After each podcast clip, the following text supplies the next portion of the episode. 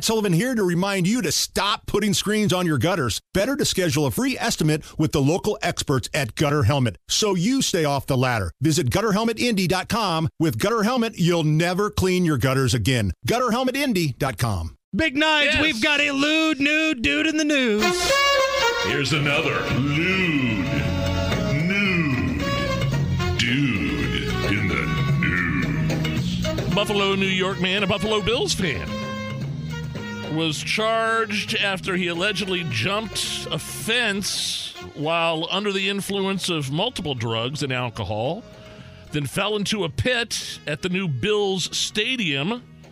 Here is the sheriff talking about the incident. When you're taking LSD and cocaine and marijuana, oh. you're going to not read the signs. You're not going to read any. You wouldn't be in a porta potty jumping inside it, covering yourself with human excrement. You wouldn't be doing that. This is a very isolated issue. Now, hold on, hold on one second here. You say these are Bills fans we're talking about, right? Yeah, he jumped into the new Bills Stadium that they were building and jumped and then uh, got into a, a porta potty and sp- naked and spread feces all over himself. So the sheriff is saying, well, you wouldn't do that unless you were on drugs.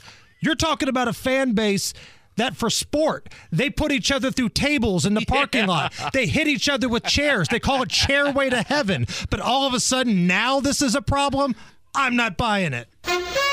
This has been another lewd, nude, dude.